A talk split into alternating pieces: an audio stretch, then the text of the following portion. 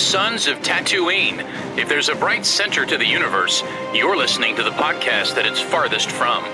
And here are your hosts, Jonathan and Nathan.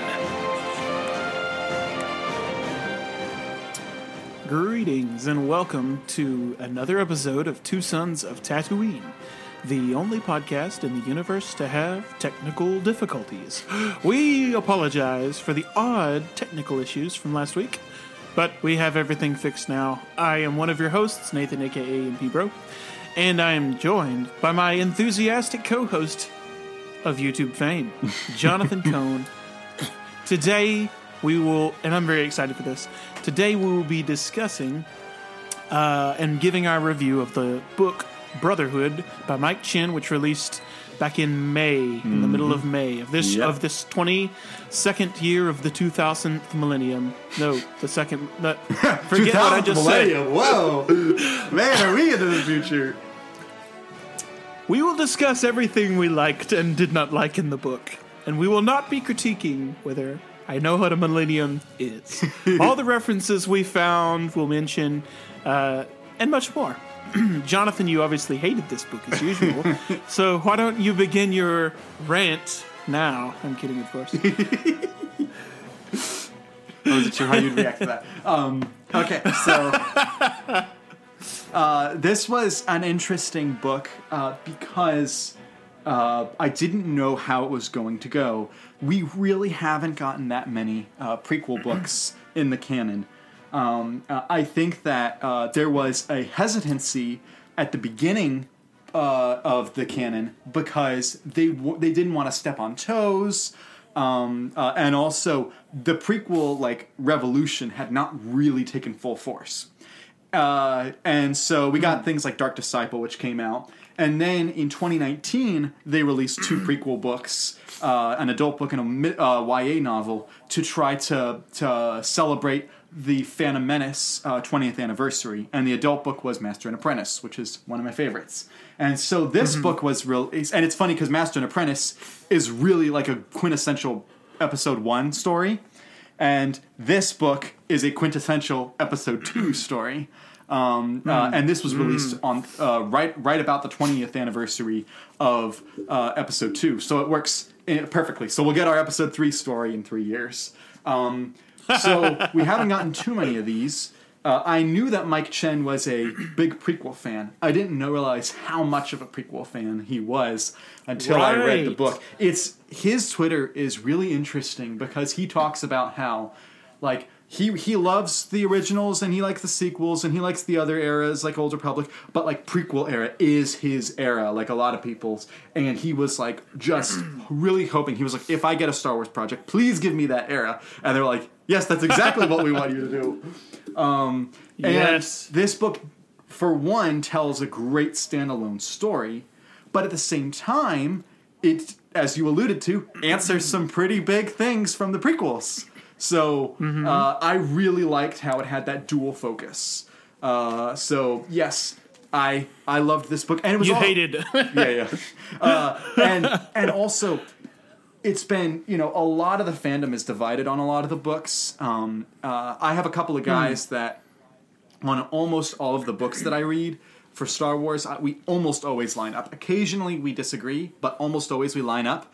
And the first two guys, they posted both back to back five out of five star reviews, like their favorite Star Wars book in years. And I was like, that gives me a lot of hope. And then I read it, and I was like, well, it's it's for sure the best book we've gotten this year in 2022. But we're only halfway through the year. We still have half the books left. But it's it's definitely the best we've gotten in a while.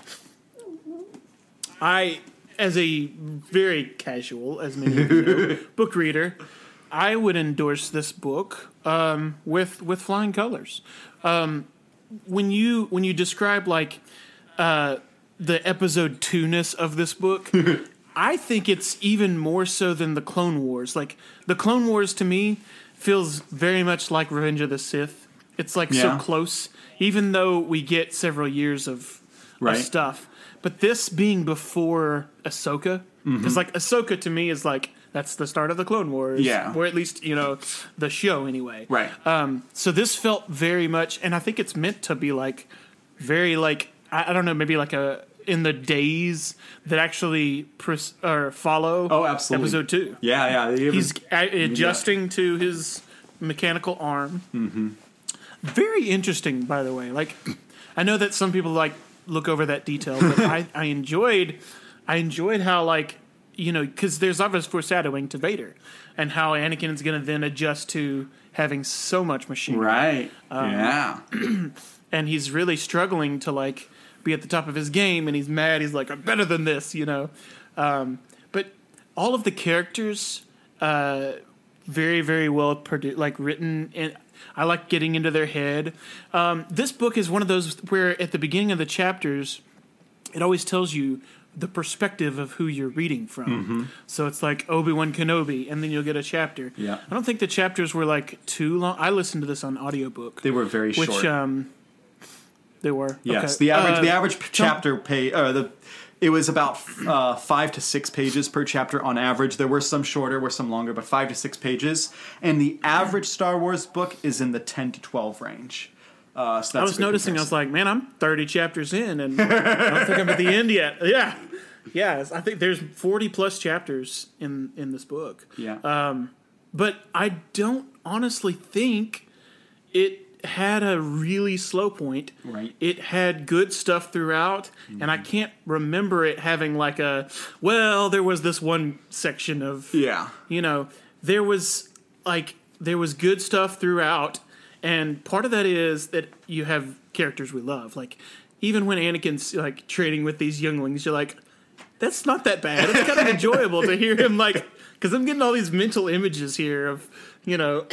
Kind of like a, a, a kindergarten classroom, Right. And the teacher's like, "Calm down, everyone," but it's Anakin. It's like it's like the uh, uh, people are like, "Don't kill them, Anakin." it's the Star. Wars Star Wars version of Kindergarten Cop.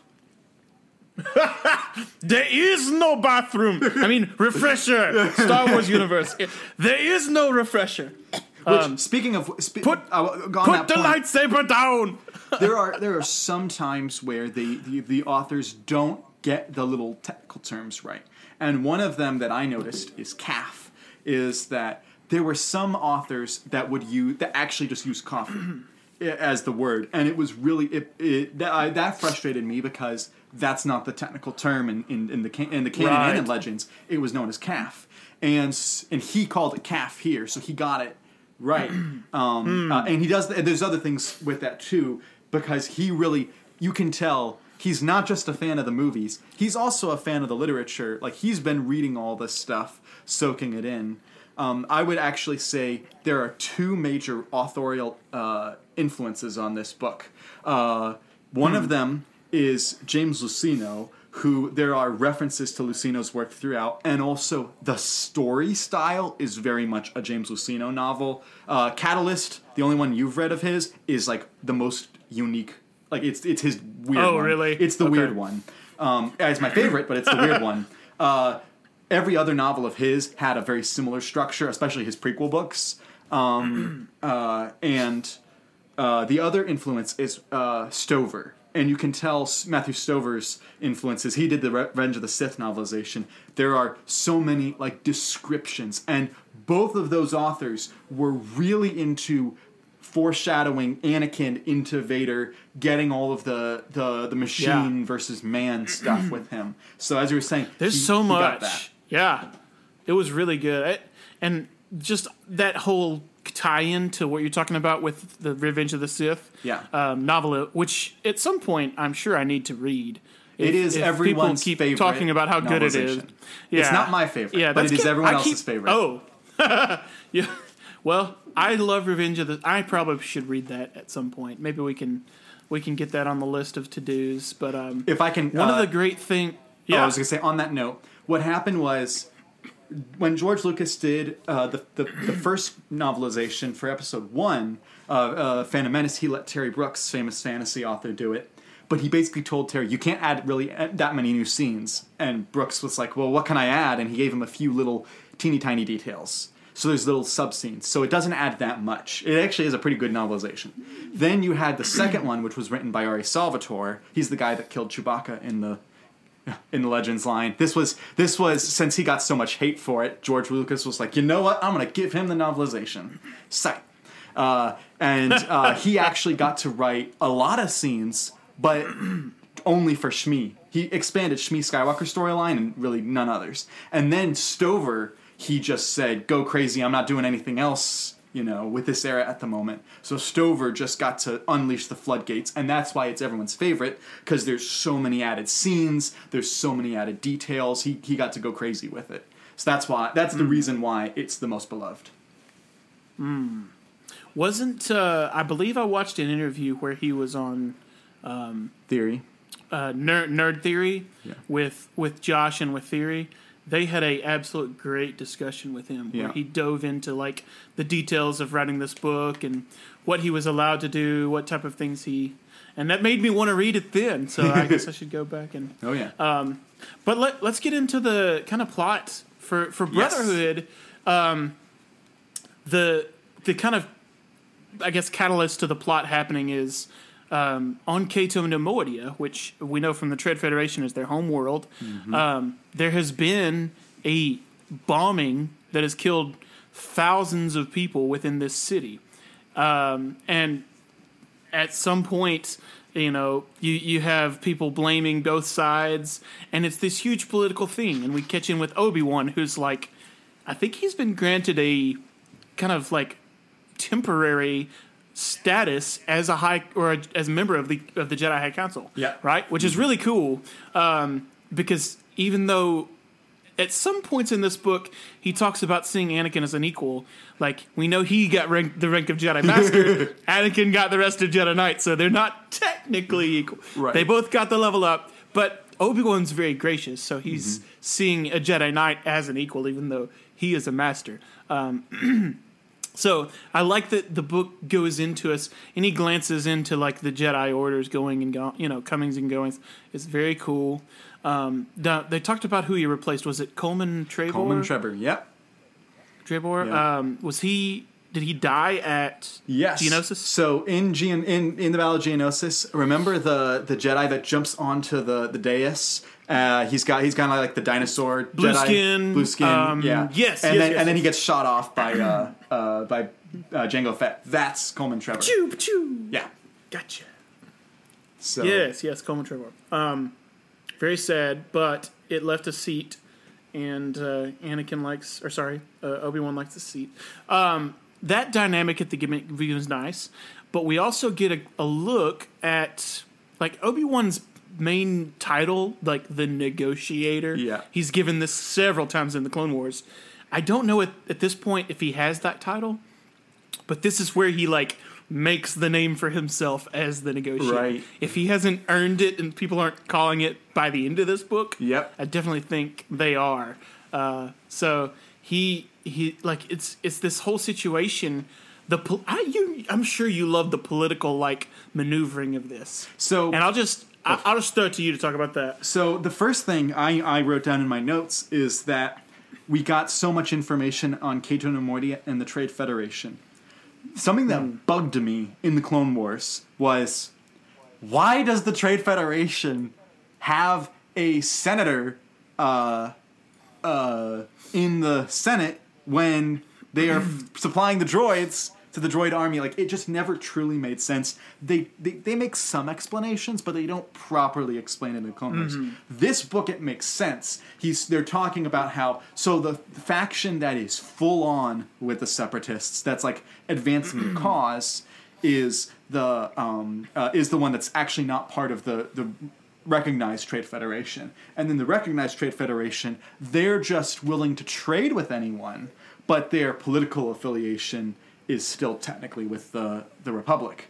And that makes a little bit more sense of that although it's still kind of a murky area um, uh, it, it makes a little bit more sense with that. And so there's there's a lot of uh, political undertones with the two characters, the two Nemoidians, when we get to them, that have modern day uh, political overtones. But the other political overtones are uh, of the overall neutrality aspect. Kind of goes back to like World War II with um, uh, Switzerland and Spain, who both were very adamantly trying not to get into the war, not trying to support either side, even though they financially kind of traded with either side.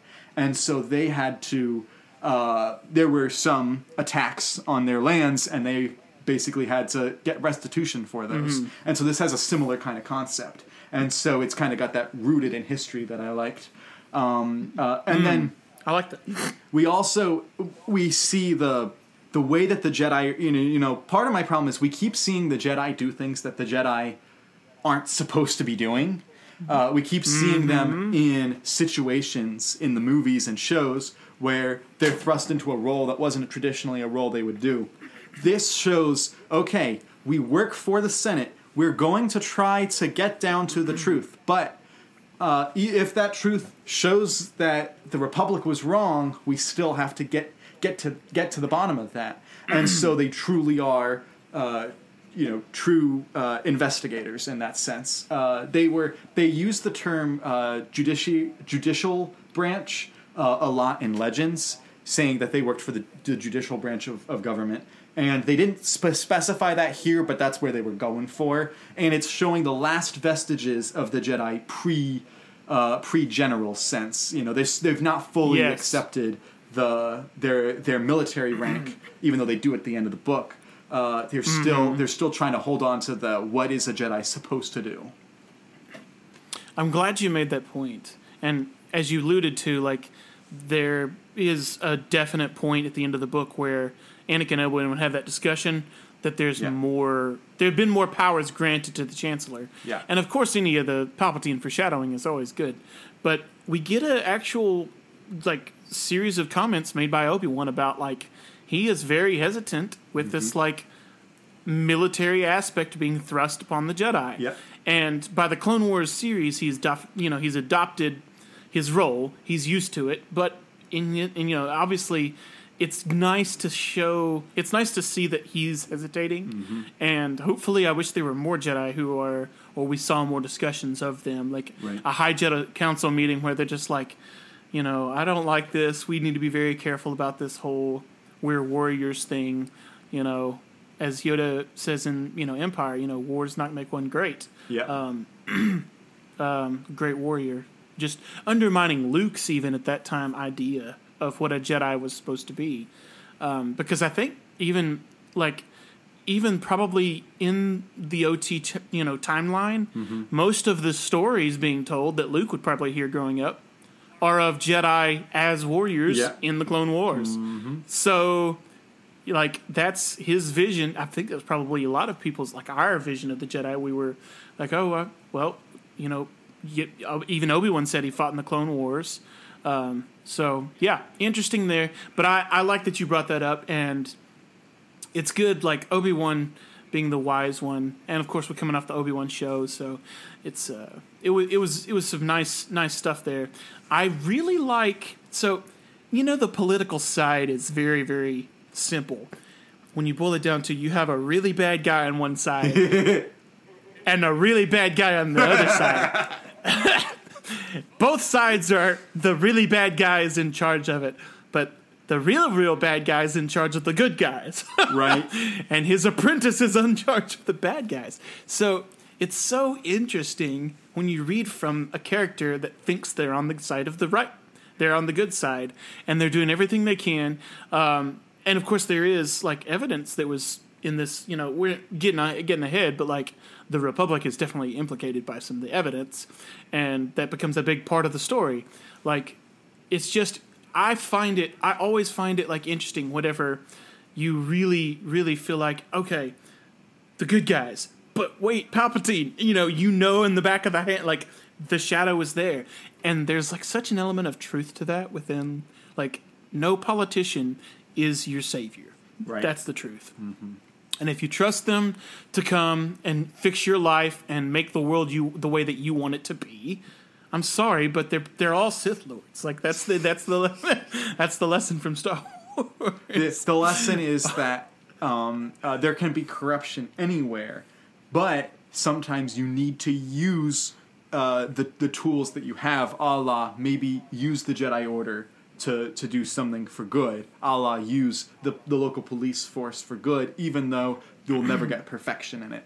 Uh, or you or or from Padme's perspective, try to use government for good, even though there will always be bad actors in the government. Um, uh, and there's even one point Yeah. where Padme in the book says, "Look, I don't like everything Palpatine's doing, but we got to work with him, so we may as well work with him." and he has to gain power so slowly Yeah. and just taking small steps forward until like eventually he has all the power he's you know maneuvered and you know eliminated all of his competition Yeah. it, it took a while but that that like you're talking about padme she's not the only one we had tons of senators you know Bail himself was still like Alderaan was a member of the empire Yeah. what? They were in the Imperial Senate? Yeah. And then, like, you know, a few days later, they get their planet blown up um, after he disbands the Senate. So, Well, it, it, that that gets into an interesting point because, you know, they Alderaan realizes, look, at the moment, it is not practical for us to just declare war because we're going to be wiped out, and it's better for our people to basically have to live under this tyrannical government than to rebel and literally everyone's dead. Like, let's bide our time. When the time's right, I'll start supplying arms, start supplying things slowly, quietly. Try to try to keep our our planet safe, but still try to decrease the empire. So there's there are and that's and you get some of that here with certain characters. So it all it all comes together. I do want to touch on something real quick, which is voice. This is probably the most important thing when you're writing a tie-in novel, whether it's Star Wars, Star Trek, uh, Halo, whatever. If you don't get the characters' voices right, then everything else for me falls apart because if you're if you're giving dialogue to a character or making a character do actions that just seem anathema to that character, then I'm not going to like your book as much.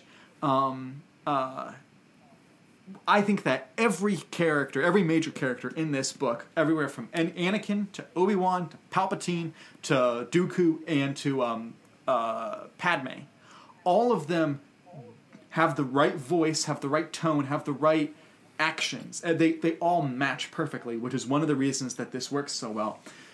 Padme is only in a little bit of this book, but she is, in mm-hmm. my opinion, better in this book than she is in the entirety of the Padme trilogy that, of novels that we just got, where Mad, Padme is the main character, and I don't think that the author got her voice at all right there, which is one of the huge reasons why I don't like that trilogy as much. Whereas they got everyone right here. Uh, so you know there was this meticulous, you know, he re he rewatched the sh- movies just to get the dialogue, kind of like um, Timothy Zahn when he was writing the the um, Thrawn trilogy. He couldn't rewatch the movies that much, but when he was driving, he had uh, them on audio tape, and so he was just listening to the movies, and that's how he got the the dialogue so well. And so this is a, a, a rare example of getting every single character perfectly. I like that point. Um, talking about some of the characters that we meet. Yeah. Um, there were some really good original characters in this book Mm-hmm. that I uh, that I that stood out to me, and because I listen on audiobook, I'm like I would be terrible to try and like spell out their names. um, but we have two different we have two different Nemoidians Yeah. that we meet, Mm-hmm. and each of them is kind of an ambassador, like, and so one of them. Obi Wan really kind of hangs out with, Right. and she oversees him. And then this other one, uh, it, what we don't realize, and this is kind of the big spoiler. You told me it was a big spoiler. I, I, I I was like, okay, whatever. But this is our first introduction in the timeline to Asajj Ventress. Yeah. and she has she has another Nemoidian. Now, what are their names? One of them is is Rug. Rug Cornum. okay, Rug, and then The other the other one is uh, uh, uh, Kes- Ki- Kitar. Sorry, Kitar. Kita. Kita. Um, and so Rug, Rug is uh, the Asajj Ventress. No, no. Rug is the girl. Yes. She's the one with. Oh, she's- Obi-Wan. okay, okay. And Kitar Okay, is the guy. so- is the is the radical. Ah, and yeah, I really, I was trying to actually, uh, forgive me for that. Rug is a character that I enjoyed a whole, whole lot. Yeah. Um, because her her perspective it gives us the insight that we need into um i would say the obviously very mathematical. like they're very they're very uh, calculating the people of Nemoidia, Right. And that's one of the cool things is their culture gets so explored. Like it's wonderful, but in the same way, Rug is one side of the coin, Yeah. whereas the other guy, Kitar, is very much the reactive, protective, cultural purist. And he gets radicalized by Asajj, and that was the part of the book that frustrated me so much. I'm like, do you not No! see like like you've already seen that she has a lightsaber, and yet she's telling you all these things that the Jedi do and how you're being manipulated. Don't you put two and two together now and say, wait, could you be doing the same thing to me? Nope, she. Do- uh, Kitar doesn't realize that, but uh, Rug is this like sniper, former kind of hitman, high, high black ops type operative within Yeah. the Morian government, and obviously has a question of morality, but has a very, very fair sense of anal- you know analyzing the situation. And that's one of the really cool things that i enjoyed from this. Did you think that like the culture of Nemoidia was like was this new to you? Or like man this is even better than what we see in clone wars when we see Oh, I mean, in Clone Wars, we see their senator, and we see maybe a handful of their generals. But the, when we see the generals, they're pretty much like Saturday matinee uh, mustache twirling villains that are like really crazy. uh, we don't see just average Joe characters. the book is aware of that too. Yeah, yeah, it's really like it talks about that and how all the republic just sees them as this you know mustache twirling villain as you said. And so they uh, i did i did like the uh, exploration. And we get it's good because quote, uh, Rug serves that she has a healthy dose of skepticism. Like it's not as if they he set it up where all right, Rug is rah rah yes Republic and Kitar is uh, rah rah like separatist. It's not that she was just on the opposite side. It's that she was looking for the truth and it matched up with the Republic, so that's why she defended. She said, "All right, I'll be impartial. All right, the Republic's right on this. I'm gonna support them." Whereas Kitar was like, "It didn't matter what the truth was. It couldn't No, he says that at the end. yeah, he, he- like uh, getting into into that like his his beliefs are that the republic is inherently bad even if the republic did everything right its existence to him is bad and so that's why Mm-hmm. like his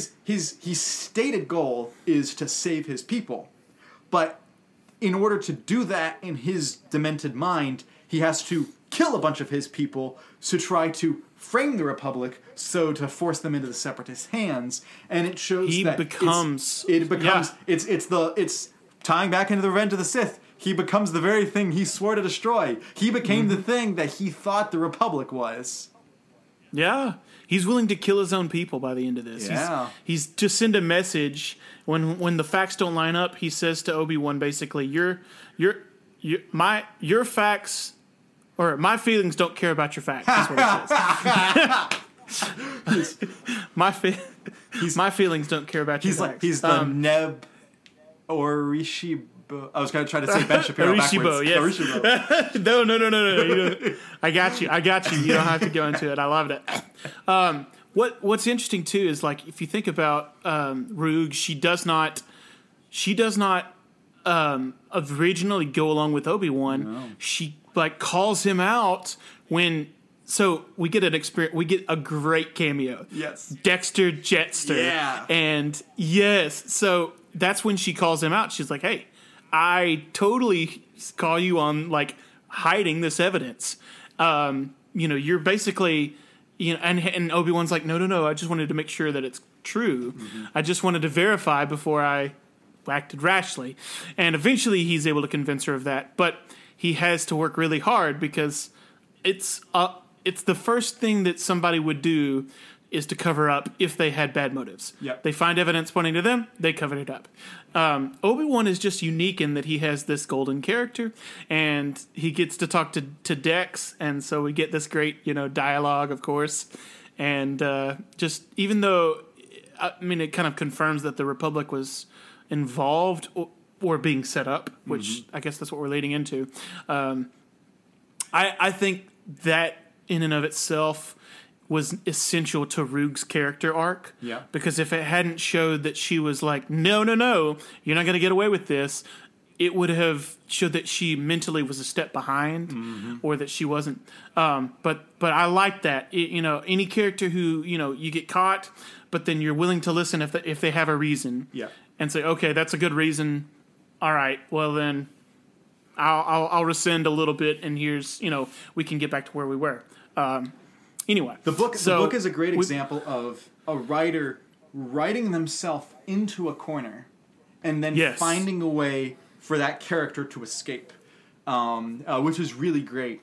Uh, you know, whenever you're able, because sometimes there are some authors who just write their protagonist as not just the most upright standing guy like Obi Wan, but like they just do everything right and nothing ever phases them. And those are those are Boring. boring. And. I like having characters that are like morally pure. I really like that. I prefer that in my stories. But I don't want them to be successful all the time. I would rather them get like beaten down like Obi-Wan, "All right, I have this idea. Maybe I should be the negotiator." All right, well you have to prove that your idea is better. So that's he has to do all the research and then he presents a good argument.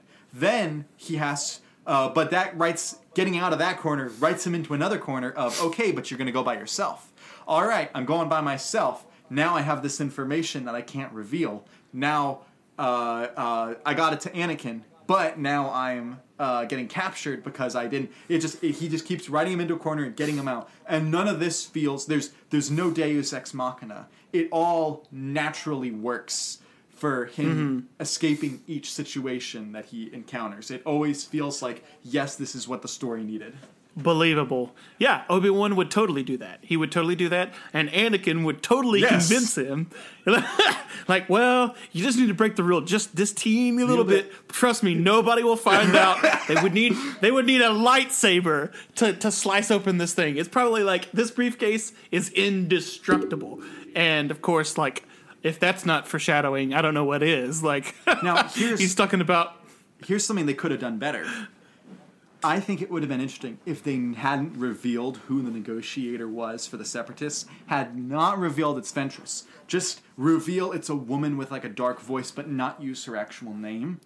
And then when you get to the point where she finds it, where she uses her lightsaber to find it, because it's like, oh, that's how they're able to find it, because she has a lightsaber. Like once she came on the scene, it made like it was it, it felt like oh, of course that happened. Like of course she has a lightsaber. Like yeah. They could have teased it longer. they could have teased it longer. Um, uh, but I was just so mad that he they put it in the marketing of the book. Uh, they also put Dexter Dexter in the marketing, but I'm okay with that because that was that that that, that was handled better. Uh, I think that that didn't need to be a Hmm. big surprise that he was in there.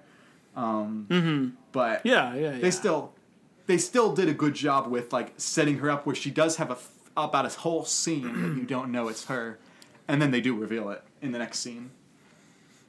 I often ask myself, like, would I have the discernment to, and like, clearly, n- not many people did, but if I were there, would I be able to look at, you know, and a lot of people looked at, they looked at Count Dooku and they looked at Palpatine and they said, you know, Count Dooku is making great points. He's he's really more of a hero to the to his people. Yeah. He's they hoist him up on a super high pedestal. Um, and he's very two-faced obviously because you know, he's politically brilliant with what he says and his promises and he does good things for the important people um, and everything that they want and then wins them over. Uh, at the same time, you've got like obviously Palpatine who's being manipulative in other ways. I don't know. Like, there's really difficulty in just looking and seeing and who would would I have the knowledge of who to trust and and obviously it's neither one but it's just one of those things like would I honestly would I have sided with Dooku would I have been like because I'm sure like around, they talk about the HoloNet in this a lot there's Yeah. you know all of the we get some like we get some references to like our news media Yep. and Obi-Wan's like turn that off it's a bunch of garbage you know You're, and Anakin's over there eating it up and he's like but I love you know so it's it's a cool reference there but it's one of those things that this book, for asking that question, for making me think about that question, that's that's not even a, a main theme of the book. I guess the overall is still separatist versus republic. That's one of the big things Yeah. being teased, but still, like that is such a great. If it provoked me to that thought, you know, that's it. The book has done a great job with that. So anyway, Oh yeah, this this book is great with themes, uh, which is another reason that it was so successful. Is none of the themes were particularly controversial, even though it kind of delved into some interesting, you know, political things of like, for instance, someone bel so, someone I, I will I will tiptoe this myself to, to not get in trouble, but the Kitar is convinced that the Republic did something wrong. And Kitar is so willing to go to lengths because he's so angry about that. He's willing to break the law because of that. And, um, uh, you know, Ventress is kind of okay with it because she's willing to, because it's going to help her, her case. She's, she's actually actively encouraging it. And it, it, it shows the, the danger of taking, I talked earlier about the advantage of you have to trust yourself uh, not just government. Uh, this is the dang- the danger side of that. So he plays plays that both angles, showing when it can work and when it cannot work well. And so it, but it but it didn't. It's he didn't draw it to like a specific. It's not like Kitar's mad because uh, uh, the separatists lost an election. It's nothing that blatantly obvious where you feel like okay, you were just attacking this person for this one thing. It felt like this is a broad, general idea that can have practical applications, but isn't aimed towards anyone. the the whole bombing thing. Here's a big question. I wondered at the end of the book. I was like, wait?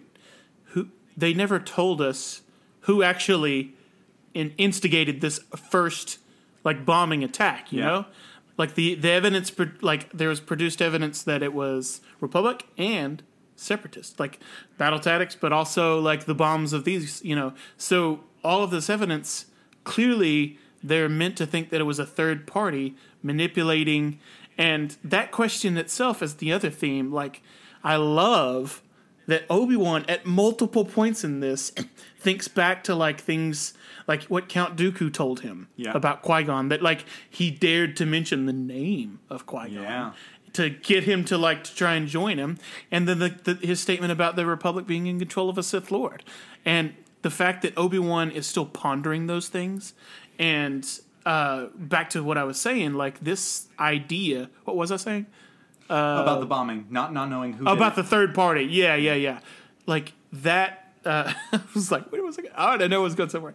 That idea, just the way that they were able to show Obi Wan considering things, I, I keep it's it's one of those like you're so close. You're you almost figured it out. You, You're so close to figuring out, even though we know they don't, and it's a tragedy. Um, it's like it's kind of like for me, it's like the moment where uh, uh, Ahsoka could have tried to speak to Anakin one more time right before he fell to the dark side. Yep. You're like, ah, you're so close. Maybe if there was just you know, just things had gone just slightly differently, we would have ended up with such a different story. But um, See, I would have been interested to see if it had resolved where it was actually the Trade Federation that did the bombing, and their argument was, we do this bombing. Yes, it's going to cost us some lives and, and some property, but it's going to make the Republic and the Separatists clamor to get a better deal with us. And in the long run, we are going to hugely profit from this by by making it look like either side. Like that would have been controversial, but I think that would have been a really thought provoking uh, angle towards it. But they didn't go that direction. They left it kind of open, uh, which you know Mm-hmm. maybe he could have given it a little bit more closure. But it, it's it's I- pretty much I- said it's a third party. So it makes me wonder though if you're right, or if, um, th- like not necessarily Cato Neimoidian government, but maybe the but like as Nute Gunray. the Trade Federation, yes, Nate Nute Gunray through, you know, I mean, cl- there are ways to manipulate your people. Mm-hmm. There are ways to manipulate and use the people uh, to get obviously sympathy. To, I mean, Palpatine was a master of that with Mm-hmm. the whole invasion of Naboo, and he was in league with the Trade Federation. Yep. And at the same time, he was positioning himself as the Supreme Chancellor. So it's not it's not at all past my mind for him to have set this in motion um, himself. Uh, just I wonder if that's something that we need to know the answer to, or if, like at the end of the book, I was like, "Oh, they didn't tell us." Well, I guess it's okay because That's not really the point. that's of not the the, that's not the point. Yeah, Yeah. yeah. It's it, I the, don't know. the point. Is, the point isn't who did the bomb. The point is what do we do now? Um, as a result. The point this. is the the good faith of Obi Wan that was displayed, and I know I'm jumping ahead, but man, the scene where he just like pours out his heart on the stand Yeah. to all the Neimoidian people, mm-hmm. and which we get find out. You know, it gets broadcast basically across the galaxy. Yep. So it's one of those things that is a it's a proctor. It's being it's being shown everywhere. It's being talked about everywhere, and it's a representation of the Republic. That is Obi Wan Kenobi, basically pitching why people should ally with the Republic. Yeah. You know, problematic maybe maybe they be you should faults and all, but yeah, that in and of itself is the biggest reason too, and and people who are discerning can see probably through you know Asajj at least. Uh, I, I not not necessarily. I would say they could see through um, not Rude, but um, Kitar. Yeah. Yes, that that absolute like just he was ranting. He was rageful. He was emotional. He was hate hateful, and that type of like attack after after Obi Wan's. Um, it, it didn't do anything to convince anybody. I think of sound mind. it. It reminded me. So, have you seen uh, Star Trek Six, um, The Undiscovered Country? It's been a while. Okay, so you know in that movie, uh, Kirk and um, McCoy get uh, arrested for murdering. They didn't actually murder, but for murdering the uh, the Klingon Chancellor, and so they're brought before a sham trial where all this crap. Klingon Chancellor murdered. Uh, they're brought before the sham Sorry. trial that is broadcast everywhere, and it's just like they get like thrown in jail with like no evidence and all this stuff, and they have a crazy whack job enemy who's really the bad guy the whole time, uh, who's who's on the opposite. What my mind was, if that scene had been Spock on the the stand instead of Kirk, Spock would have taken the opportunity to to do kind of a speech that Obi Wan does here to make an impassioned plea to everyone Right. for peace. Like uh, Obi Wan realizes this might be you know he, this might be his final his final act because he might get tried and executed or whatever, but he realizes, hey, I have this wonderful opportunity to to do some good, uh, to maybe bring some of those people who are on the fence over to our side, and so he realizes this is bigger than just himself, uh, which I really, really dug that. it's good to see people on the on the you know in the Neimoidian people that are good people. Mm-hmm. It's good for us to see Rug, uh, very good, and to bring you know her basically she's convinced by the end of it Yeah. Mm-hmm. over to his side too. Um, have you you? I, I don't know if I've talked about this, but I, I think back to uh, Knights of the Old Republic. You have the the Selkath.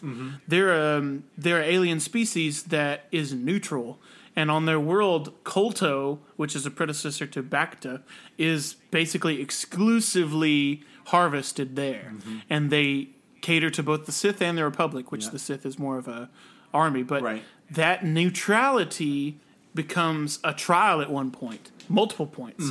Um, even between like yourself and then like also the general like the republic versus the sith as as a bigger issue.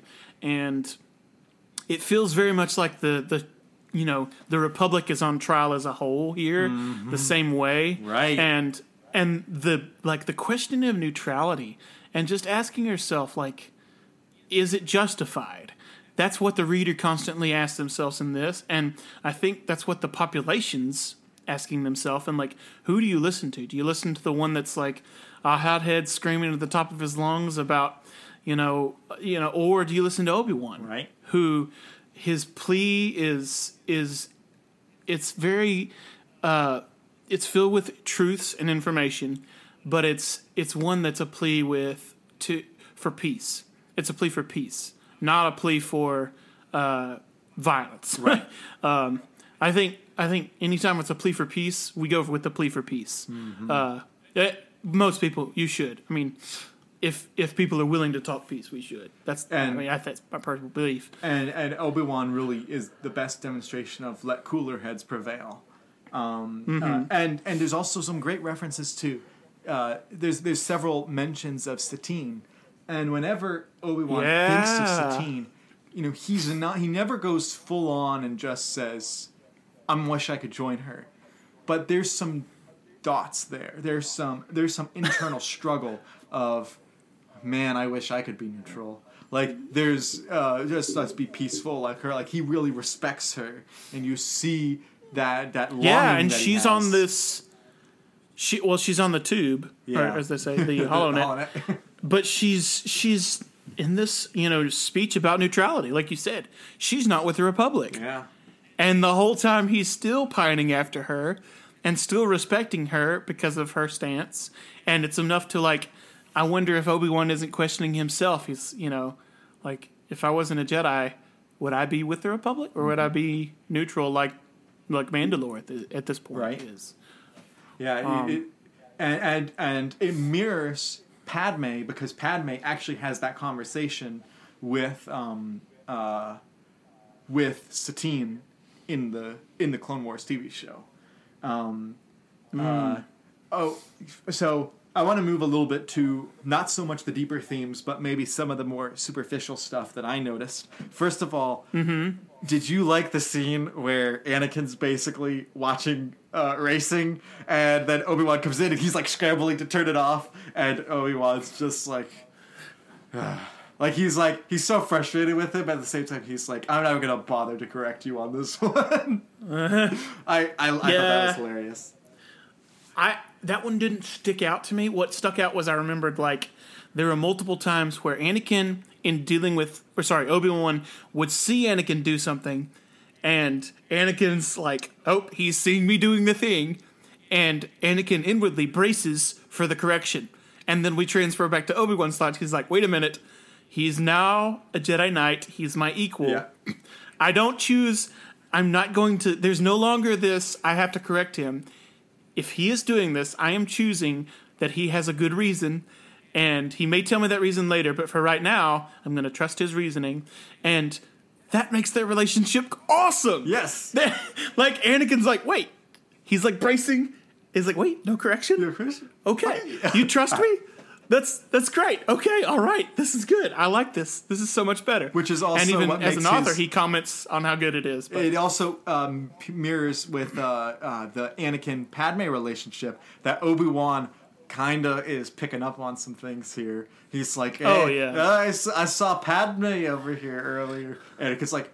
Did, I didn't see her. Was she here earlier? And he's like, "Yeah, yeah. You want you? Sh- you should go see, talk to her. She, yeah, you should go see her." he's like, "He Oh, knows." gosh. he knows. He knows. So this is years before, like he's flat out teasing Teasing Anakin him about it. About about uh, yeah about the same thing. But there's this understood like I think you know I don't know that Obi Wan breaks the rules much, but Anakin breaks the rules a lot. And there's this understanding between them that like I'm not gonna I'm not gonna rat you out. Mm-hmm. Um, you just need to be careful Yeah. because I, I love you. It's like, you know, kind of one of those things that maybe with your family you wouldn't you wouldn't like go to the police on them if they. it's th- this, know. this is the difference is as his mentor in in pre episode uh, up until episode 2 Obi-Wan is a father figure but this is when we see him become the older brother this is the I I was you were my brother Anakin this is this is where we start to see the seeds of that happening of of them being like that and I can't believe I'm saying this, but we forgot uh, to talk about a certain character when we were talking about the different characters.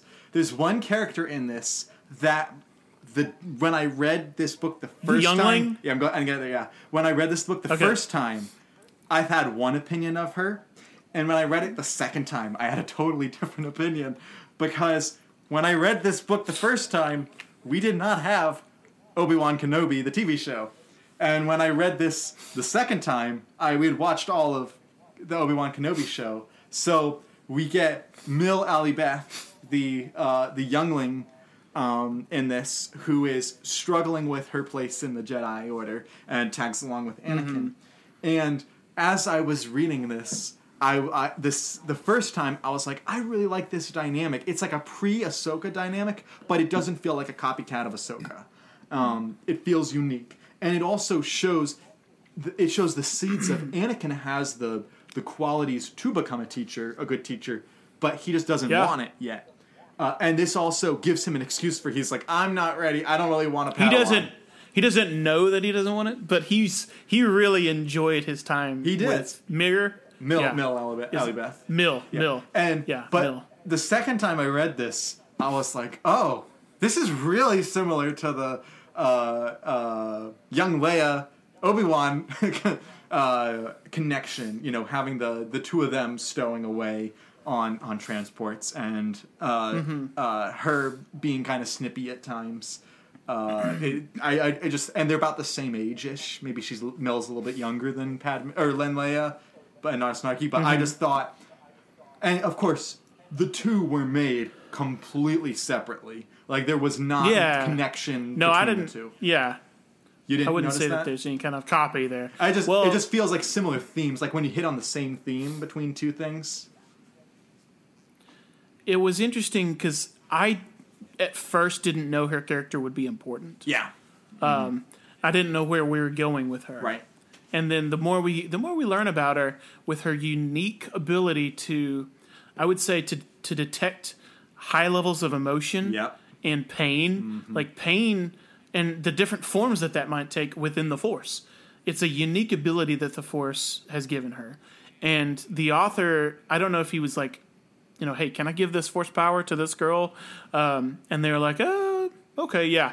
But then she can't be a jedi you know. It's it's a unique thing and then she she leaves she does not bec- um, but it's one of those powers that uh, it could have probably developed into something really powerful. Because her her like sensory detection is on the level that like she would if she was around Palpatine would have been like whoa I can tell you're very conflicted about things especially if she was you know a few years from now. Uh, she would only have been what like maybe 12 or 13 Right. at the time of Revenge of the Sith so she might not have been able to help. Um, but uh, it's a really powerful ability had she obviously developed it. And Anakin sees that. Anakin connects with her. He's he's like everything that you want to see in Anakin. You get to see that with the you know the mentoring, patience. He puts faith in her. Yeah. He defends her to Obi Wan, uh, even though secretly to himself he's like, "Oh, everybody's slowing me down. even Obi Wan's slowing me down." and then he's like, then he's like, "The stupid arm's slowing me down." Like, he just he's he's never satisfied. But we still get that like, Anakin is the very poster boy of what you know, the good guy should be. Yeah. You know, or or outwardly, outwardly he is, even though he's breaking the rules. Um, and and Obi Wan is too. It- but I, I agree with you. The the character of, of Mill is uniquely useful, and I totally saw the ending for her coming. Did you predict that the first time through? So, uh, it made sense. It's not like I was like, "Oh, she's leaving the Jedi Order." I didn't. I didn't feel like that. But once it happened, it felt totally natural. We had this, another story, uh, actually, uh, one of the High Republic young adult novels, where there was a character who was having this struggle about stuff, but she leaves at the end of that book.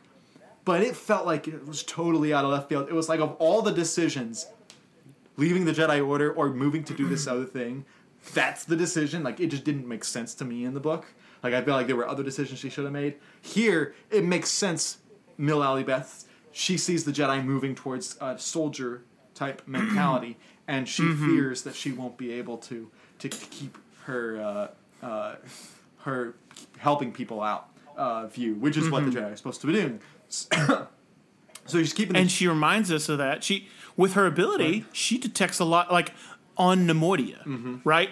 She is a great lens that Mike Chen uses to like show us the type of like cultural things about them. Like, there's a lot of attention that's brought to like the medical uh, areas, Yeah. Mm-hmm. which are not guarded. Yeah, she can and we're presented with this question. Yeah, so she like this question of like, wait, why you know why aren't they guarded?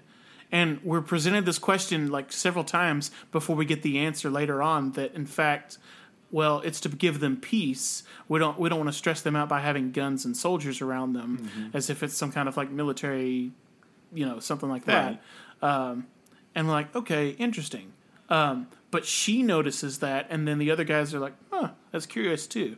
Um, anyway, there's there's just a lot of things through her eyes that we get to notice about Neimoidia that we wouldn't otherwise. So I felt like he did a good job of like saying, hey, if I give this power, I need to use this power, and I need to use it in a way to show something I wouldn't get to show otherwise, unless I just said, well, Anakin can do this because he's he's Anakin.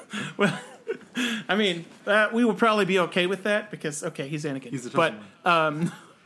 yeah, uh, but at the same time, great job using this character. I, I really enjoyed it. Um, talk about the uh, there's references that you Yes. liked. So- so there was some. So let me let me get into Go ahead. this. The first thing I'll say is that um, uh, there are actually. Well, let me back up for a second. Um, Mike, you touched on Mike Chen's writing. Is that I'm my my YouTube videos, the Star Wars ones, get way more views than the other ones. Lots of engagement as well. People comment a lot. And I did one uh, this week that was Star Wars uh, books that I or, or or ongoing series that I'd like to see, may see them do. And one of my answers was I want to see them do a series of Clone Wars novels that go through the Clone Wars, but from a different perspective than Obi Wan and Anakin. Give it, make it like a minor character that you get to see the beginning of the Clone Wars, the middle, and the end. You get to see the whole thing. And I pitched that I thought that Mike Chen should write that book, and everybody, I did not get a single person saying I didn't like Mike Chen's writing. I don't want him to do that. Everyone was like, no, he should do that book, and so it shows He gets it, yeah. the relative universal praise. There are, on Goodreads, there are people who didn't like the book, but they're few and far between. Um, it has a really high rating, and it's got, in, it's got it. It's it did really well. It- all, all Star Wars books pop their first week typically because Mm-hmm. it's a Star Wars book, and they usually fade away. And it didn't stay on the New York Times list, but it sold lots of copies. It continued to, to sell for a long time, so that, that that worked in its favor. So I think that kind of story. I think that I think that it shows that I think Mike Chen will get more books because it was it was it's easy. Oh, everyone likes him, so let's give him more books, and I think he would totally do it too. Uh, Yeah. Getting into the references. So, did you catch the the the the, the memes references? I did catch a couple of Yeah, them. Yes. so one of them- there was some like not so subtle. Yes, there were like, some not sand. so subtle ones. Uh, my favorite one. Let me pull it out and read it because it is just perfect. Uh, it is. Do it. Uh, let me uh, grab the page 137. All right. So this is uh, Anakin, and at one point in the chapter, at the beginning, he says, "And be careful of the sand. I've seen worse, but this still gets in the transport's gears." Uh, Anakin smirked, thinking of home. And if that had been it, it would be like, "I see what you did there." but he follows it up, and later on, he says, "No one believes me, but it gets." Everywhere in italics. Yeah, yeah. I was like, that's that's a bold choice to put the meme in there, not just to. Like, at, and and at this point, he he may have been aware of what he was doing. I think there's a good aware? chance. No, I, Mike Chen No, no, Mike had been Chen, aware. one hundred percent, one hundred percent. He knew he, he was like, he was making like. I know what I'm doing. One- I know what I'm doing. 100%. This is for the fans. This is the fan service you asked for. Here. Absolutely, one hundred percent. Also, there are references to uh, another Matthew Stover novel. Uh, he refers to Mace Windu and Shatterpoints, which there is a Matthew Stover novel called Shatterpoint, where he talks about uh, Mace Windu's abilities and really focuses on Mace Windu as the character. Like if if you were gonna say I want a Mace Windu novel, that's the one you're getting. Uh, it's it's the quintessential Mace Windu novel. I actually don't like the novel, but I like the reference that we got the reference to it here. Um, uh, and then of course we got uh, on page 286. Uh, uh, let me quickly flip there. Uh, it says. Uh, there was a brief moment in the relationship between Obi Wan Kenobi and Qui Gon Jinn when the apprentice went behind his master's back as he searched for his true path forward. A brash young Padawan at the time, so insistent on finding the Jedi Code that he bristled at Qui Gon's hesitation reg- regarding a treaty with the unscrupulous Czerka Corporation and the planet Pijal. Hesitation Yes. created by Qui Gon's own moral compass. That that little paragraph is 100% referencing the novel Master and Apprentice. That is the big central plot line of Master and So- Apprentice. Wait, Czerka Corporation is in Master and Apprentice? yes. Uh, really? Yes, it is. Because they're first made a thing in the in the Knights of the Old Yes, Republic but games. the but the but they're brought in. the, okay. but the but the the story like he's specifically referencing like you have you haven't read Yes. the book so you don't know what he's referencing there but like that is Yeah, yeah. Directly trying not to referencing the it. story yeah there's directly referencing a story from Master and Apprentice the the main story there That's cool. which I'll say if you like this book this much I think that Master and Apprentice is the natural natural next one to read. It's also a prequel book. It has the same tones. It nails Mm-hmm. Qui Gon, and it's also just a really good story. So, but I, I when I read that, like, there's only one other person who would who would write that kind of a reference into their books, and that's James Luceno. James Luceno, like when they started the canon. He would just be like, "All right, I'm just going to write a whole paragraph that's a Legends reference. All right, I'm just going to yank this Legends species and bring them in." Like he loved making those kinds of references in that way, just yanking stuff in. Mm-hmm. And I just loved seeing that in here because it shows the dedication that Mike Chen shows. Because the the story group, to my chagrin, does not require references. They do not tell the authors you must include these connections to the other books.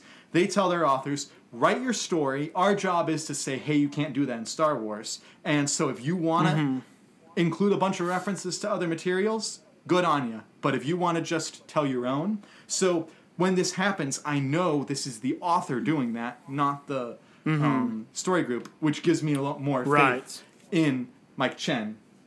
And Yes. the whole event of they're having this big uh, trial essentially on uh, Cato Neimoidia. There's explosions.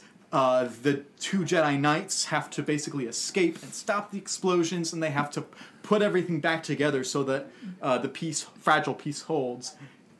Is a basic like it's it's a basic storyline that was common in Legends and was specifically used in James Luceno's Cloak of Deception. It's a when you read the two books, the stories are different, but that kind of concept of those that that portion of the book uh, of the whole trial sequence is very similar, and uh, it just again shows they he had an incredible understanding of how Star Wars books work, how the literature works together, and that's one reason why I keep I keep singing this book's praising is just saying we need this this is an author to give more books to, not some other authors who have gotten a bunch of books and it's like why nobody likes those books. This is one everyone likes it, so please, please. Uh, you have made a strong argument, and anybody who heard that, you probably are in agreement. I am in agreement, and and I would love more references. Does it? It kind of shows, you know, the obviously the author's familiarity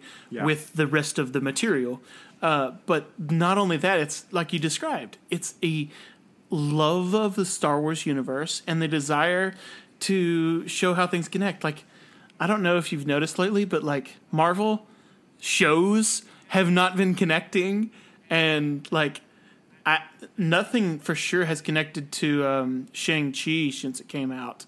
Not Uh, really, no. Like, there's been They almost like no eventually. reference to that. It will. They've not hasn't yet. mentioned the giant like um, what's the one with the the giant living inside of the planet from uh, uh, inside of the planet. with the Eternals? Yeah, the Eternals. Oh, right, right, right. Yeah, yeah.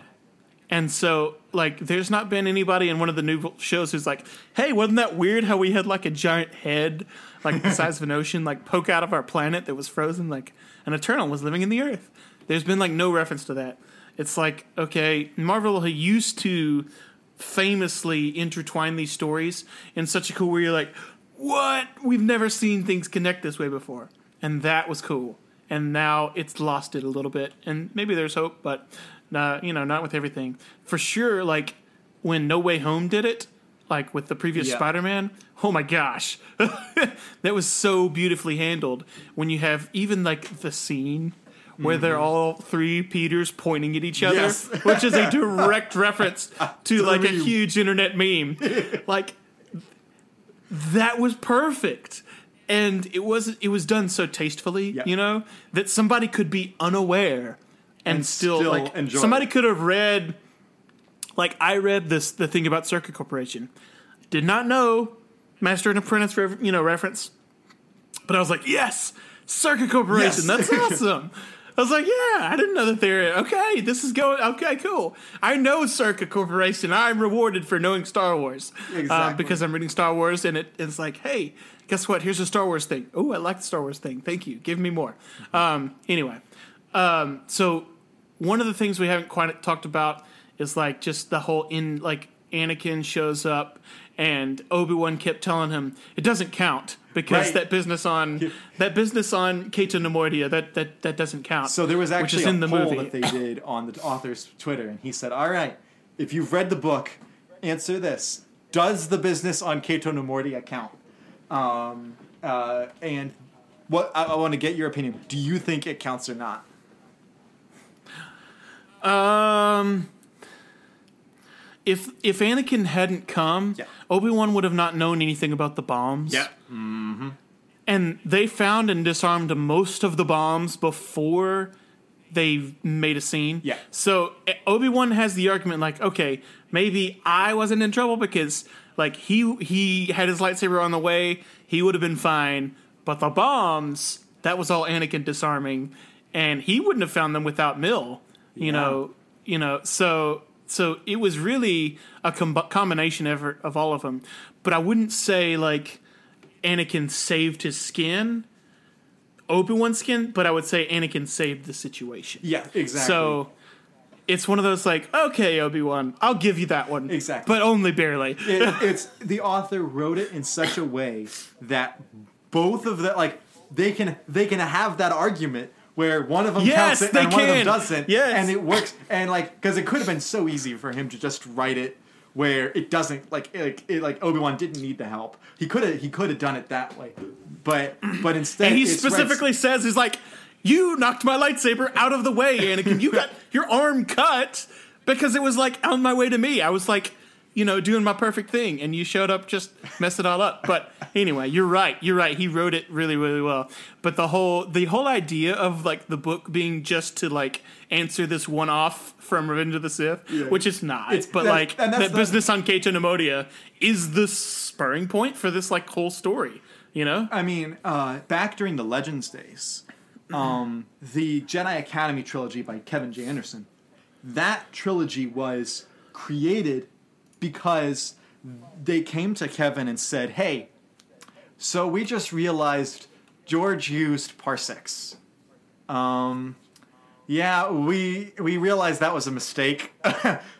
uh, saying he did the Kessel Run at 14 parsecs. Can you explain that? And so the Jedi Academy trilogy stemmed out of how he was going to answer that question, how how to make it how to make it work. Uh, and it's a really fun trilogy. It's not the best, but it's a really fun trilogy there. And you know, um, uh, the whole uh, cloak of deception, uh, or uh, was is to explain why the Republic is in its current political place. Before, right before Episode One, uh, there's stuff with uh, you know, a lot of Star Wars books start with okay, here's the pitch. We need you to do this, but you can tell your original story. For example, the new Shadow Shadows of the Sith, which just came out. It's a big book. It's almost 500 pages. It's a big book. Um, uh, the whole book came about because they said, "All right, we have Lando and uh, Luke chasing after Ochi, apparently. Let's tell that story. How they told the story, they said to the author, write the story yourself. You have you can write whatever kind of story as long as it fits in the canon, you can write your own story. We're just giving you this little pitch at the beginning. And uh, so that's very common in Star Wars is they give you a little pitch and then the author creates their own original story from from which to go on. So this fits just perfectly in that mold. Did you have any thoughts on the Ventress Anakin lightsaber fight? Uh, it was fine. It's lightsaber fights don't do much for me in the books because I don't care about reading action like that kind of action scene. Um, because especially especially when I know they're gonna both be fine. Like, uh, Right. I, I'm okay with action scenes in books, but like I like I usually am like, okay, what's the result of this scene? Like I, I'm ready for the scene afterwards where they're both licking their wounds and talking to their allies or something, or they're both escaping. I whatever. just I enjoyed like Anakin's um, kind of the the realization. He's like, wait a minute, okay, I don't know how to make my new arm act like my old arm, Mm-hmm. but I do know how my new arm is going to react, so I can time the rest of my body to act with my new arm. right. and and he, all of a sudden when he realizes that he flips the tables on Asajj completely Mm-hmm. which he's confident that he would have been able to like do it from the start Yeah. with the original hand but um and you know they have I think multiple kind of fights during Clone Wars Yeah. Mm-hmm. Asajj is formidable at at any stage in her training um even though it seems like Anakin handles her pretty easily after he kind of has that development. If he wasn't having to protect Mill, he might Right. have like completely beaten her. But Asajj has a knack for just escaping at the you know the turn of that. She's just very resourceful in Right. in a fight.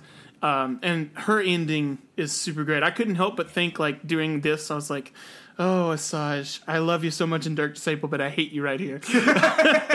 right she has she has a big journey that she goes on and we've gotten we've gotten the little sliver here we got when she was full bad in the clone wars and we got when she was kind of grayish in dark disciple we haven't got i would be interested in a book that talks about before she turned to the dark side when she was still on the light side we saw like a snippet of that like a little, little frame in clone wars. I think that's a, a ripe area that they could they could tell her story her her fall from grace.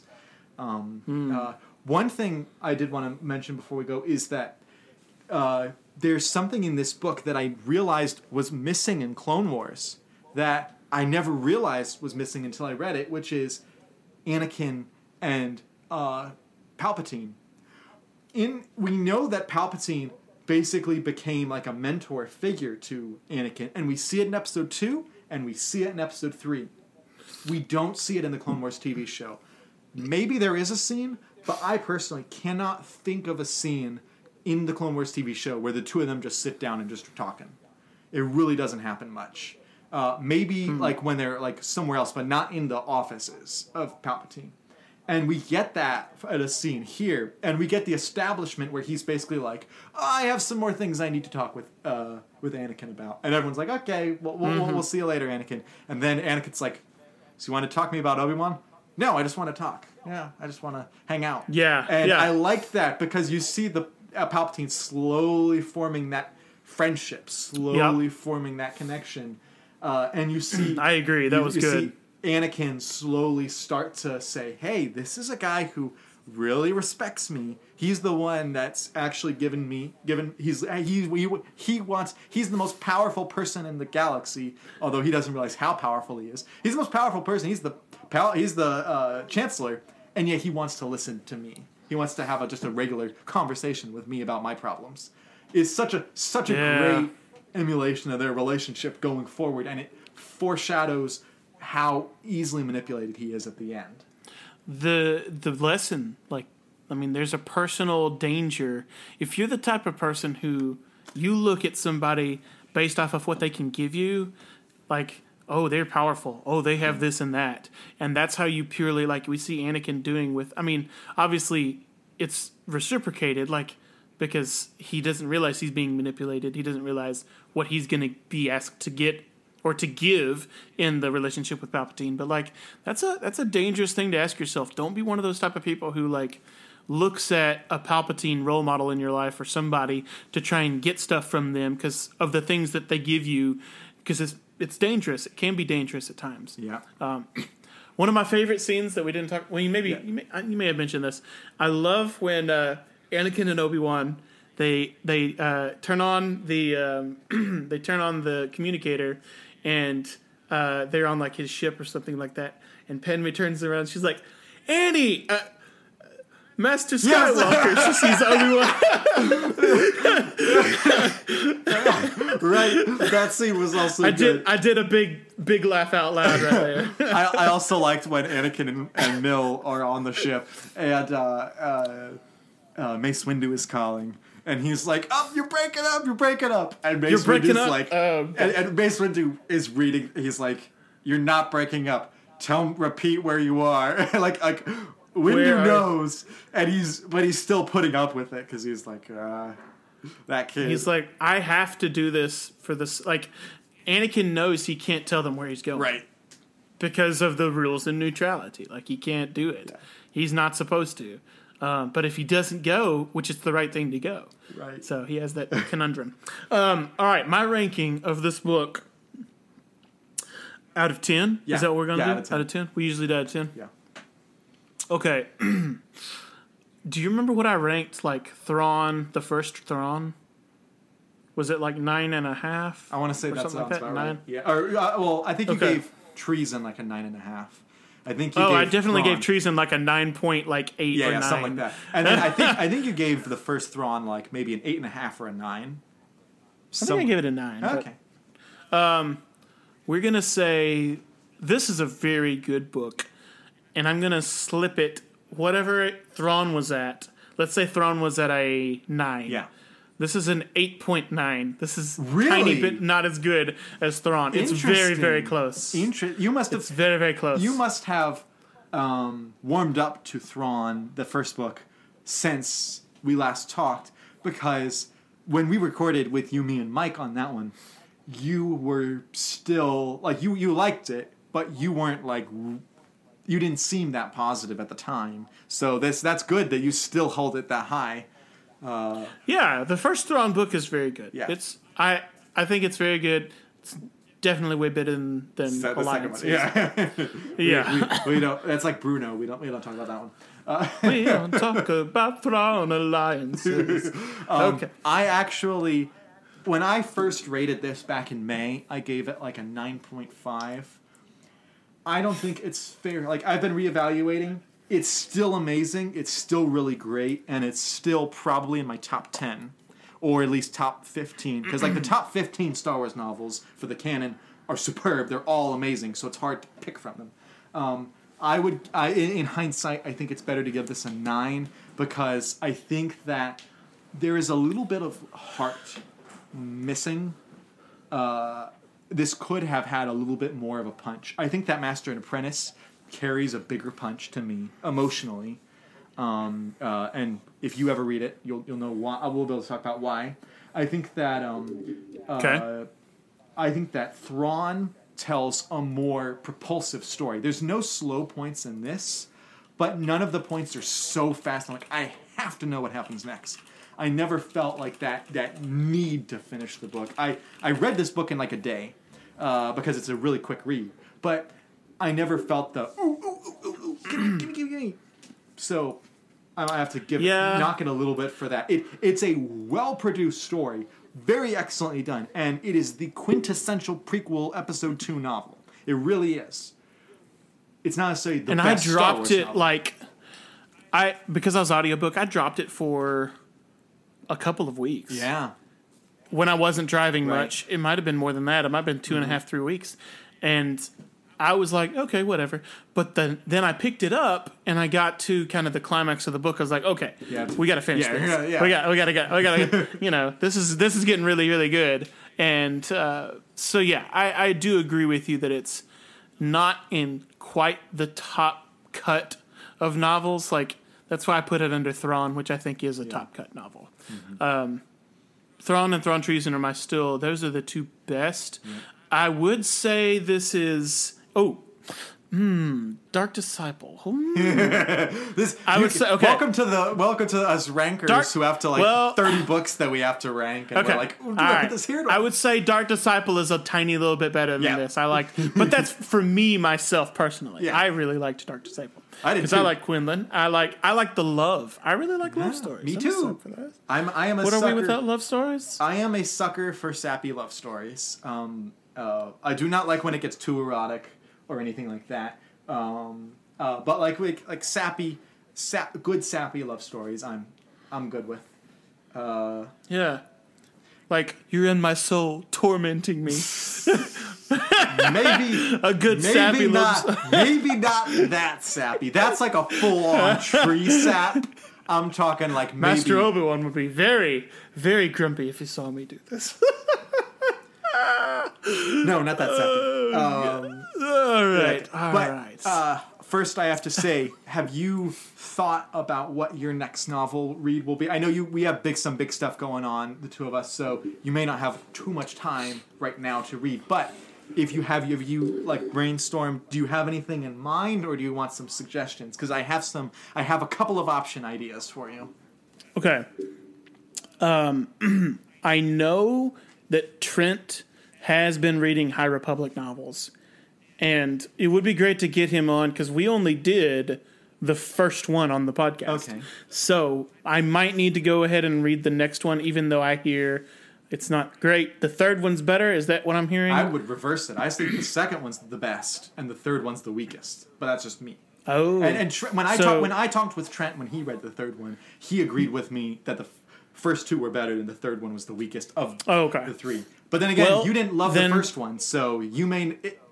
If you didn't love the first one, I didn't love the first I one. don't think but you're gonna I am interested in Marchion Ro. I'm interested in what his story goes on to. he's in the second Like- one. So I don't remember too many of the main like cast. Like Yeah. I remember a little bit about them, but yeah, I did not love it. So mm. I would read it if you guys are like, "Hey, let's do this." okay, And if we have Trent, then like, hey, I mean, he's gonna add so much. Yeah. he's like the best. He's the best uh, for opinions. Period. it's true. You're the best for facts, and I'm the best for talking in circles. Um, the uh, the other choice you mentioned, Master Apprentice. Yeah. I would be down. Um, uh, you said you don't like Shatterpoint. I'm interested in it, but eh, could could wait or or do that at It's another a- point, especially I'll- I'll since say you don't like it. It is a harder novel to read. It is not as action packed. It is not as fast paced. It is slow. It is methodical. It is getting into Mace Windu's mind. It is a a a, a darker novel. It's so like like you, you might enjoy that. I'm just saying it's this is a very light novel in terms of the way the styling styling. Even though I said he st- stole a lot from Stover, not stole a lot, borrowed a lot from Stover. His style, Mike Chen's way lighter than than Stover's style, but you might enjoy it. So, yeah, but my other biggest one would be obviously Revenge of the Sith novel novelization. okay, So, so of those, what would be your uh, suggestion? I think that Knowing me as you do, I think the safest option, the option that will you'll enjoy the most, and also I think is a good one for discussion, is Master and Apprentice. okay, all right. But I don't know if I think that if if you enjoy Revenge of the Sith, the novels, like you might really love it. So I would I would suggest Yeah. if and also I would also this is also a bit selfish. I would love to reread Master and Apprentice because it's such a good Oh, book. okay, yeah, But that yeah. one too. But I was gonna suggest a four uh, another one that's not any of these, but just another for your idea is you were like you were liking some of the stuff with Vader we were getting in um, Obi Wan Kenobi. Uh, Lords of the Sith is Vader and Palpatine teaming up uh, during Really? during the during the, the Empire, and it's them it's them going it's they get stranded without any stormtroopers on on Ryloth, and they have to fight against the people of Ryloth. Yeah, it's ooh. wow. So anyway, that one maybe set that aside after these ones we talk about. Sure. But I would suggest uh, uh, my dog's attacking. Hang on. But I would suggest um, uh, Master and Apprentice. The dog attacks.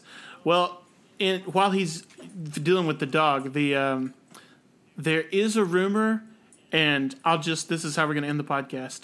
There's a rumor in the scene uh, of the Fallen Order two trailer. Yeah. we see someone in a in a A tank, uh, back to tank, right? and then they mentioned that they're bringing a legacy character into canon, and that person will be uh, portrayed or voice acted by somebody who was on stage at Star Wars Celebration this year. Now, there are some theories going around that that person could have been Sam Witwer, and that character Uh, could have been Starkiller. Killer. So It's an interesting idea. I I I would like I would jump up and down with excitement for Starkiller to be back in the canon and for them to like take and obviously like tweak because Yeah. it's not going to fit exactly but oh my gosh and obviously I love Sam a really really a whole lot when he I just kind of sometimes in my YouTube feed run across a video of him like just talking about Star Wars and I don't I don't care how many Star Wars facts you know. It's do you understand like the themes and how they re- Right. relate? Can you talk about a scene in Star Wars and then just like pull, weight, and just all of this beauty, depth, and everything out of that scene? And that's exactly what he does. He is brilliant. The more he's involved in Star Wars project, the happier I'll be. But we know he loves the character Starkiller. We know he played that character, you know, and the, it would be super great for that to happen. Any thoughts from you if that would happen? Would you, like to see it? Do you think it's going to happen? Either one. I think it would be really fun. I read the first Force Unleashed novelization, which was really good. Um, uh, so I, I am familiar with the character, and I played a tiny bit of the game. Uh, I did not read the second one, but I, I intend to. I heard it's a much shorter game, uh, but yeah. Uh, that's uh, that that would be a good a good a good use.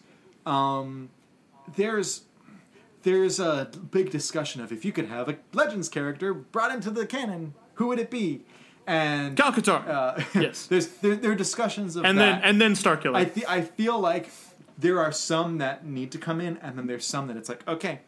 We have great stories with them. We don't need to bring them in. Maybe make a character similar or something, because otherwise the timelines get more muddy. Uh, and making the timelines muddy is not something I'm I'm too keen on. Like bringing Thrawn in has worked thus far, but the Ahsoka series is probably going to step on some toes.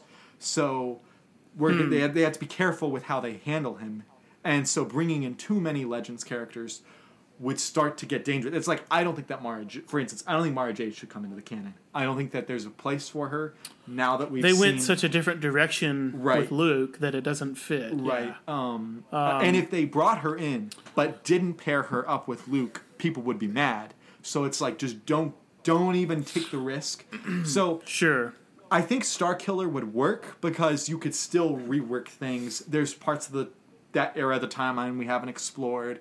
Um, there's nothing that's like overridden that said Vader never had an apprentice helping him out during this. Like we don't have anything like that. So Well, we did add the Inquisitors, which is you know, but we could some always would say, ah, that he they're a this guy on the replacement. side. Yes, there it would be able. I think we'd be able to say that, like, because I think, and I know we're way chasing rabbits, yeah. and this is long, but hey, if you're here, you you like this stuff anyway. So, uh, like, the idea was really like Vader didn't know about Luke. Right. He didn't know he was alive. He wanted to take the Emperor out, and his original plan was, I'm going to make an apprentice, and we're going to do that together. Mm-hmm. Now, you know, of course, he Emperor finds out. He turns on his, kills him as apprentice. Says, "I'm loyal to you." You know, that's what Vader does. And he, you know, even at the end of the Kenobi series, he's like, "Oh, I just got called out by Daddy. I got to. sorry, sorry. I am so so sorry. You're right. I am wrong. Sorry." That's all he says at the end of that scene with you know Palpatine. Perhaps you've been clouded but anyway. So if we get that, it'll it'll work out. And uh, the whole thing with I think it would be it would be really cool. Um, my only question would be like, you know, you're thinking about the game Fallen Order 2.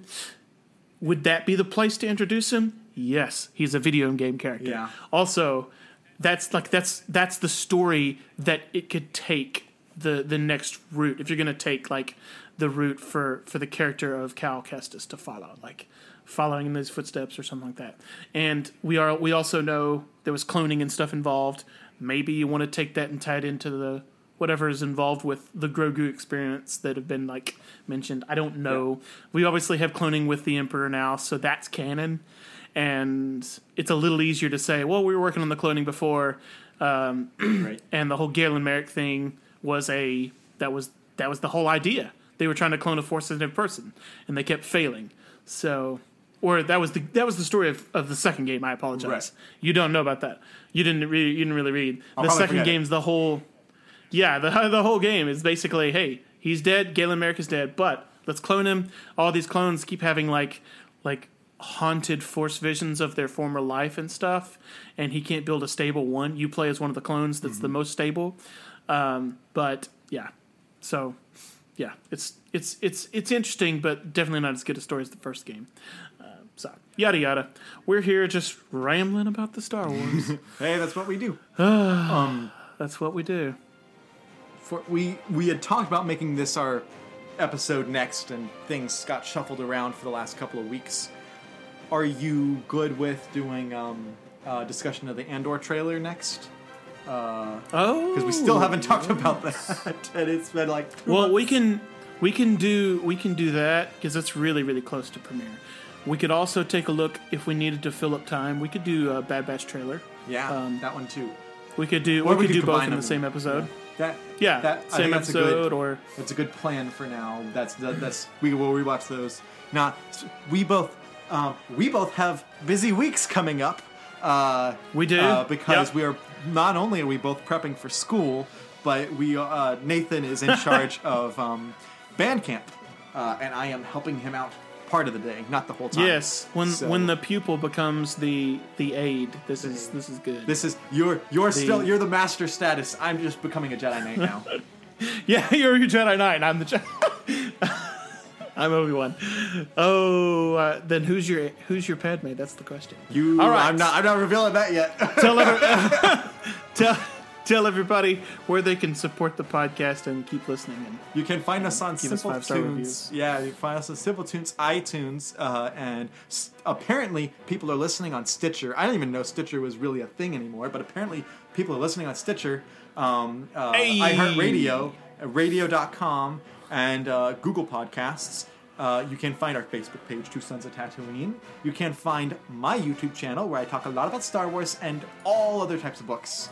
Uh, at, it's just my name, Jonathan Cohn. Uh, and then you can also find my Star Trek written reviews. Uh, I do Star Trek v- videos on YouTube, but my written reviews are on Roku Depot. But until next time, I'm Jonathan, I'm Nathan. And thank you for listening to another episode of Two Sons of Tatooine.